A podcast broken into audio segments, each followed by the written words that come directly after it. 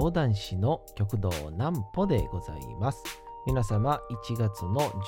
11日も大変にお疲れ様でございました。お休みの準備をされる方もう寝るよという方そんな方々の寝るおともに寝落ちをしていただこうという講談師極道南歩の南歩ちゃんのおやすみラジオ。このラジオは毎週月曜日から木曜日の23時から音声アプリサウンドクラウド、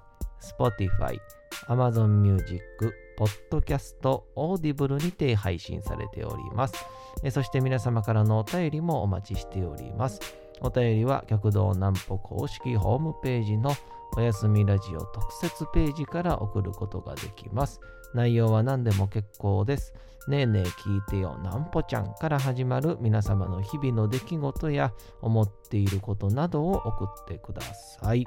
えー、送ってくださったご希望の方にはなんぽちゃんグッズをプレゼントいたしますので住所お名前もお忘れなくということでございましてねさあ、1月もようやく10日間が過ぎまして、もう11日も終わりましたね。えー、めちゃくちゃ寒なってましてね、金曜日かな。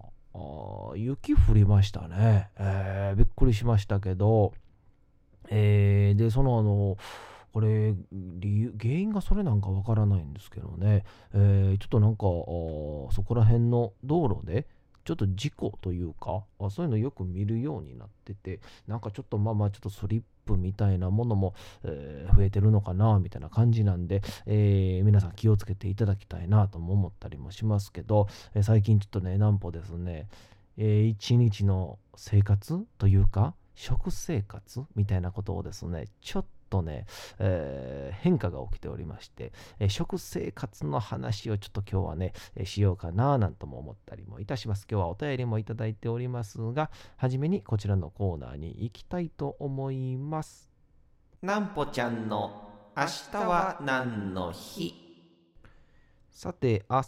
1月の12日でございますね。さあ、明日の11月の20 12日は、えー、何があるんでしょうか？さて、えー、記念日はスキーの日、スキー記念日でございますね。ああ、なんかこんなんね、えー、雑学っぽくていいじゃないですか。えー、1911年、明治44年の1月12日、オーストリアのレルヒ少佐が新潟県上越市で高田陸軍歩兵協隊の青年将校たちにスキーの指導を行ったと。これが日本で初めて行われたスキー指導であったとされることから、スポーツ関連事業を展開している水野直営店エスポート水野が、記念日に制定をしております。レルヒ少佐は日露戦争で帝国ロシアに勝利した日本軍視察のために来日したと。もともとそんな、普及みたいなもの関係なかったんですね。えー、当時日本は雪上、雪の上でも、えー、歩いて移動することがほとんどだったと。えー、時代、えレルヒ少佐が、え雪上を雪の上を滑るように進む技術に注目した陸軍が教えを請うたそうだと。えー、レルヒ少佐がスキー指導を行ったのは一本スキーという呼ばれるものでね、えー、だいたいスキーってこうね、えー、日本のストックを持つんですけど、えー、一本の枝を船を漕ぐよう漕ぐように、えー、オールのように操り、えー、雪上を滑るものでしたと。えー、ちなみにスキー指導を行った地、新潟県上越市、えー、スキー場では、えー、例年1月12日にレルヒ検証会が行われていると。えー、加えて2月の最初の土日にはレルヒ祭、レルヒ祭りが開催されており、一本杖スキーの実習、公演などが行われているほか、スキー場のリフトが無料などのイベントが実施されていると。すごいですね。えー、また、レルヒ少佐のスキー指導とは別に、えー、1909年なので、えー、このレルヒ少佐の2年前の話かな。えー、に、えー、富士山麓で指導を含むスキーが行われているとの記録があるものの、えー、今日でいうところのスキーと呼ばれるものだったのか、その内容は不詳とされていると。まあ、が、日本初のスキーやスキー指導に関しては、個人間で行われていたものを含めて諸説があり、雪の多い地域では割と各地に、えー、当我が地が日本で初めてスキーが行われた場所やスキー発祥の地などがいろんなところに点在しているという あるな。こういうのありますよね。うん。だから、あのー、一番多いのはあれね、あの、天満神社っていうね、あの、あれですよ、大阪でたら天満宮もそうでしょうし、天満天神繁盛亭のね、落語がある近所もそうですし、えー、僕の実家とかだったら、天満神社ってのがね、稲美町ってところにありまして、あとはまあ福岡にもありますよね。あの、菅原道真公がこう、たどったところが、まあ、あ学問の神様として祀られてて、え天満神社っていう名前がつくんで、もう天満神社って調べたらもう、ありとあらゆるところにあるんですよね。うん、だから、えー、もうどこがどこかでっていう話になるんですけど、もうほんまにもう結論言うとね、どこでもええわっていう、もう菅原道真も困ってるでしょうね。どこに里帰りしようっていう、その 祀られてる以上はね、えー、まあまあ、その、魂やなんやらと分かりませんけど、えー、あんだけあっても困るんちゃうかなとも僕は思ったりもいたしますが、まあ、あそんなことで、まあ、語呂合わせで言うと、明日はいい人参らしいですね。112でいい人参ということで、えー、語呂合わせでえー、2012年1月の12日に株式会社韓国人参、えー、韓国人参公社ジャパンっていうなんかあるんですね。設立記念パーティーが開かれたことにちなんで同社が記念日に制定されているということで、えー、人参がこう入ったのは奈良時代みたいですね。で、徳川家康がその後健康マニアとして、えー、需要競争のため人参の国産化を推進して、えー、現在のこの人参があるという。こういうのがあるんですね。いや特にこの時期ね、あったかい具沢山のスープとか、野菜スープとか飲むことがちょっと増えたりしますから、うん、やっぱ人参は美味しいですね。ホクホクの人参。えー、ぜひとも皆さんね、カレーとか、シチューとか、またはこうスープとか、えー、いろいろやってみてはいかがかなとも思ったりいたします。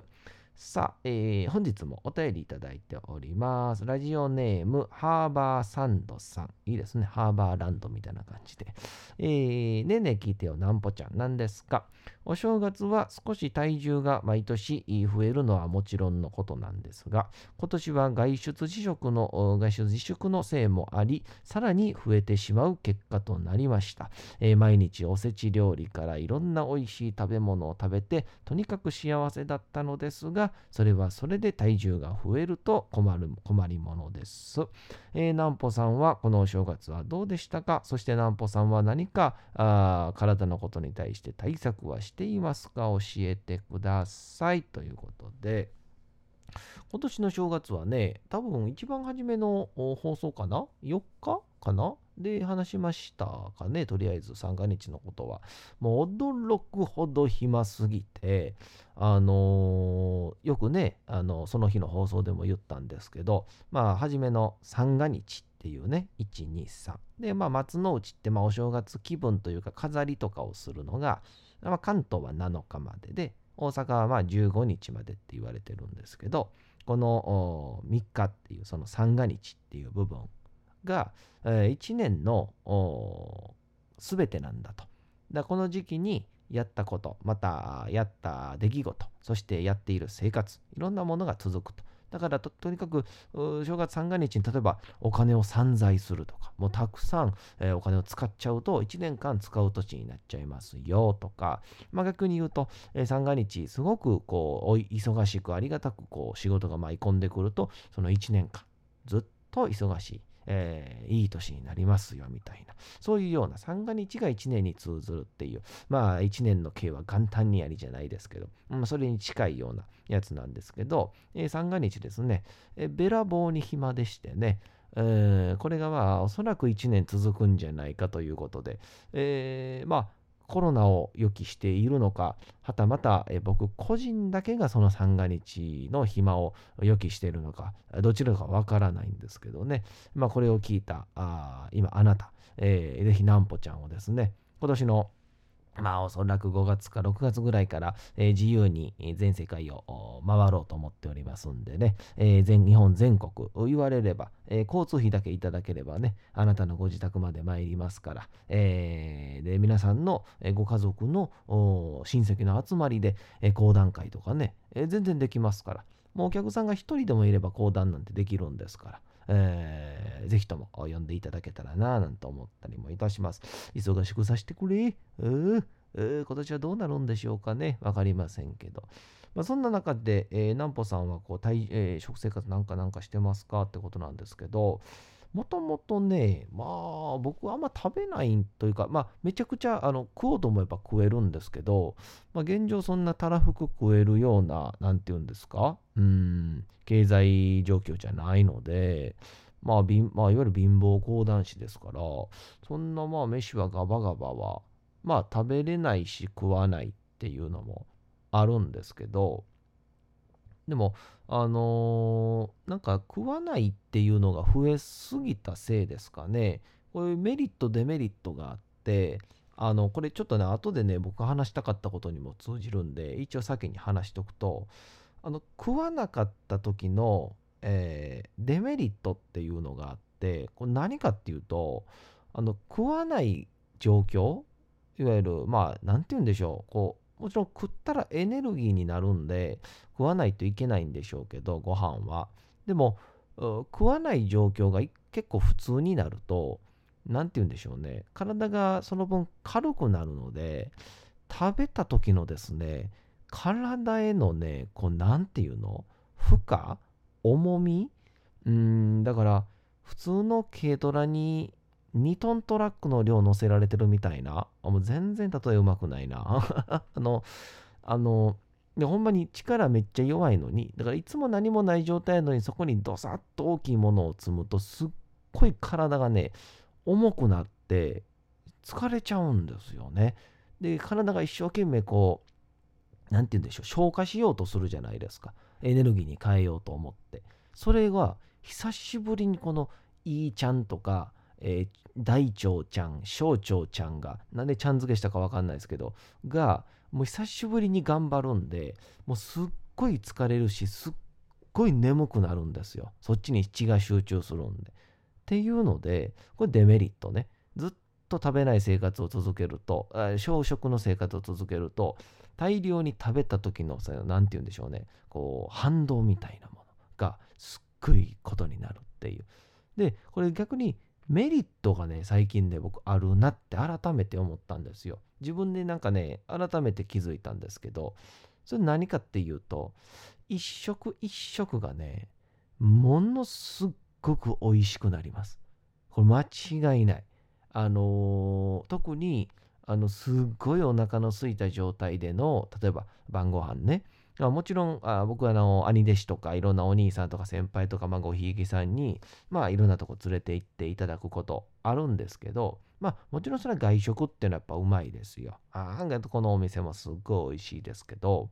本当に空腹だと、あの家で作った、まあ、これちょっと申し訳ないですけど、ちょっと味の濃いものに限ったりする時もあるんですけど、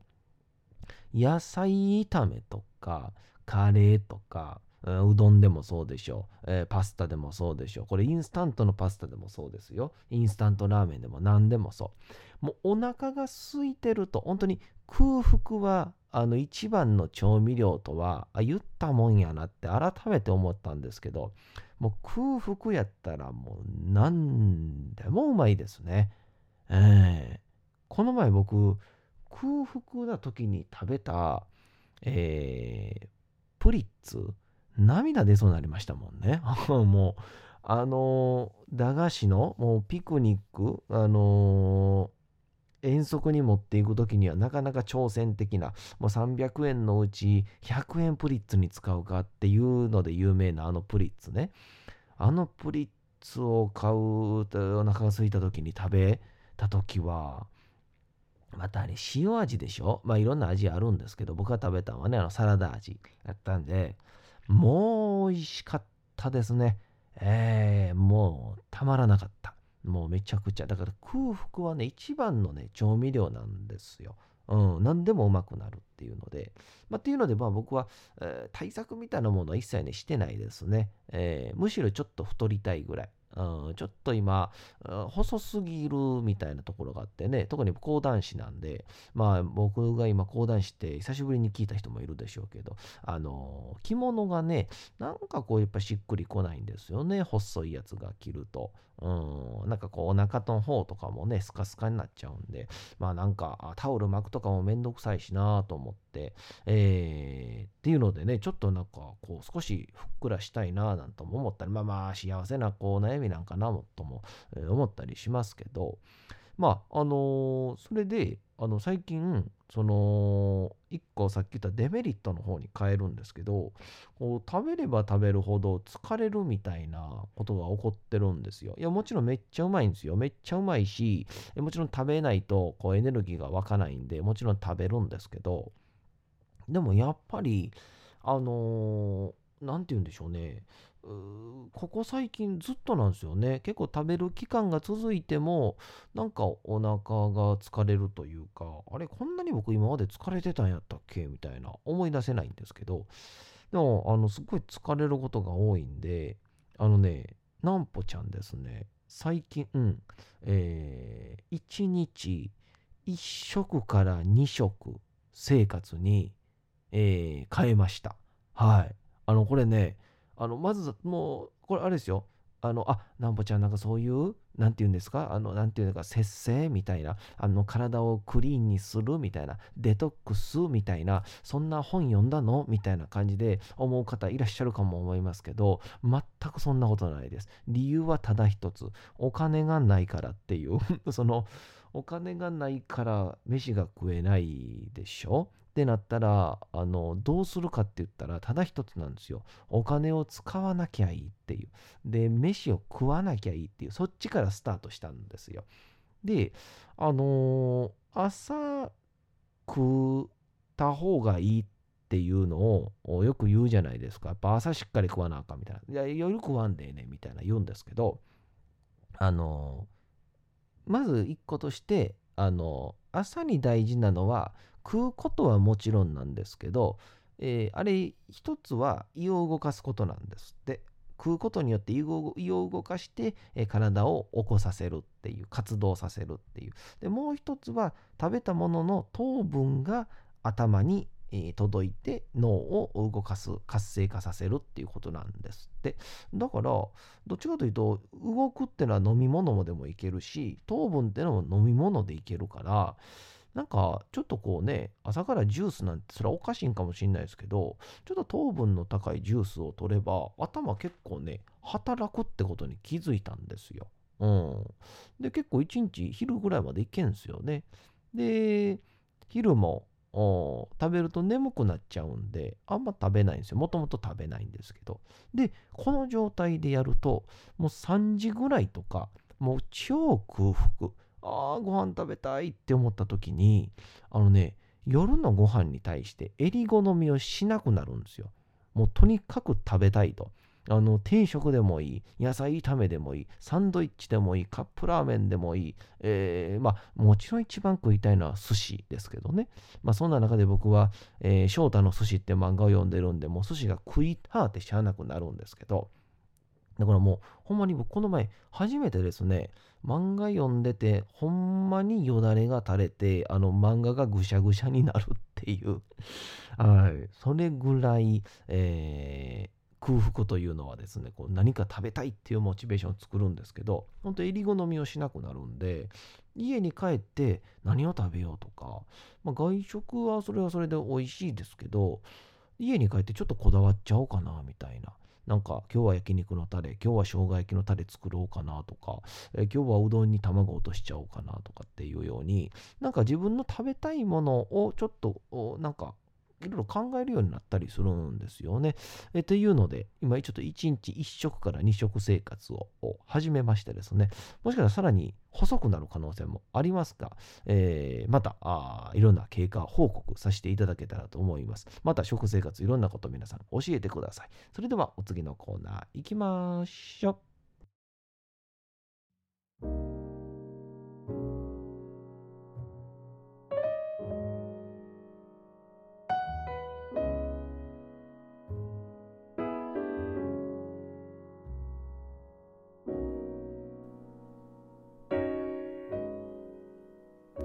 さて時刻はうとうと朗読会の時間となりました。皆様小さい頃眠れなかった時にお父さんお母さんおじいちゃんおばあちゃんお世話になっている方に本を読んでもらった思いではないでしょうか。なかなか眠れないという方のお力に寝落ちをしていただければと毎日美しい日本語の響きで綴られた様々な物語、小説をお届けしております。えー、さて本日もお読みいたしますのは D 坂の殺人事件でございます。さあ、しっかりと明智小五郎を疑われましたが、ほとんど、なんて言うんでしょうね、自分の罪を完全に、えー、なんでしょう無罪を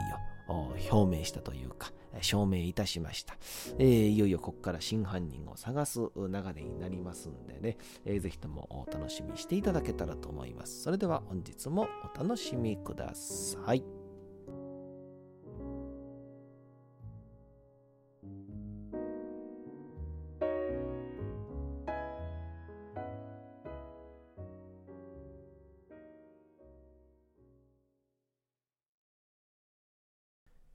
D 坂の殺人事件江戸川乱歩で君は犯人の見当がついているのですか？ついていますよ。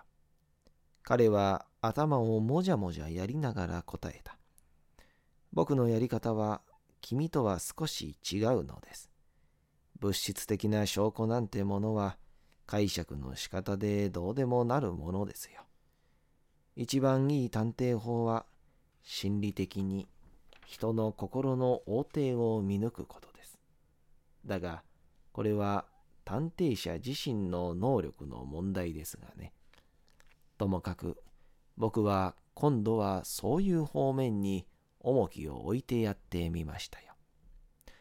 最初僕の注意を引いたのは、古本屋の細君の体中にある生傷のあったことです。それから間もなく、僕は蕎麦屋の細君の体にも同じような生傷があることを聞き込みました。これは君も知っているでしょう。しかし、彼女らの夫はそんな乱暴者でもなさそうです。古本屋にしても蕎麦屋にしても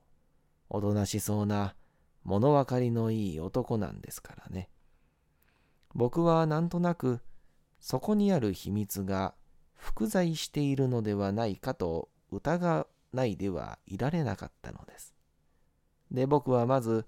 古本屋の主人を捕らえて彼の口からその秘密を探り出そうとしました。僕が死んだ細君の知り合いだというので、彼もいくらか気を許していましたから、それは比較的楽に行きました。そしてある変な事実を聞き出すことができたのです。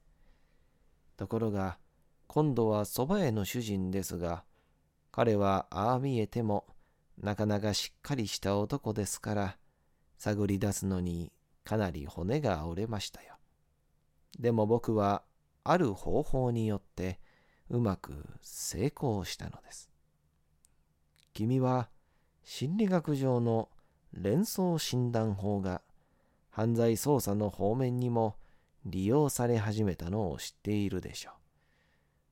たくさんの簡単な刺激を与えて、それに対する権疑者の関連連合の知足を図る、あの方法です。しかしあれは必ずしも心理学者の言うように犬だとか川だとか家だとか簡単な刺激後には限らないし、そしてまた常にクロノスコープの助けを借りる必要もないと僕は思うのです。さて、本日もお送りしてきましたなんぽちゃんのおやすみラジオ。改めてにはなりますが、このラジオは毎週月曜から木曜日の23時から音声アプリサウンドクラウド、Spotify、Amazon Music、Podcast、Audible にて配信されております。また金曜日24時からは極道南歩の YouTube チャンネルにて、おやすみラジオとは打って変わって、南歩ちゃんの夜更かししちゃっていいじゃないと題したライブ生配信も行っております。チャット機能などのコメントもいただきながらの生配信ですので、ぜひともお越しください。そして皆様からのお便りもお待ちしております。お便りは極道南歩公式ホームページのおやすみラジオ特設ページから送ることができます。内容は何でも結構です。ねえねえ聞いてよ、なんぽちゃんから始まる皆様の日々の出来事や思っていることなどを送ってください。ご希望の方にはなんぽちゃんグッズをプレゼントいたしますので、住所、お名前もお忘れなく、お休み配信、YouTube ともどもにチャンネル登録をよろしくお願いいたします。えー、というわけでございまして、皆様1月の11日も大変にお疲れ様でございました。明日も皆さん、街のどこかでともどもに頑張って、夜にまたお会いをいたしましょう。なんぽちゃんのおやすみラジオでございました。それでは皆様、おやすみなさい。すやすやすやーん。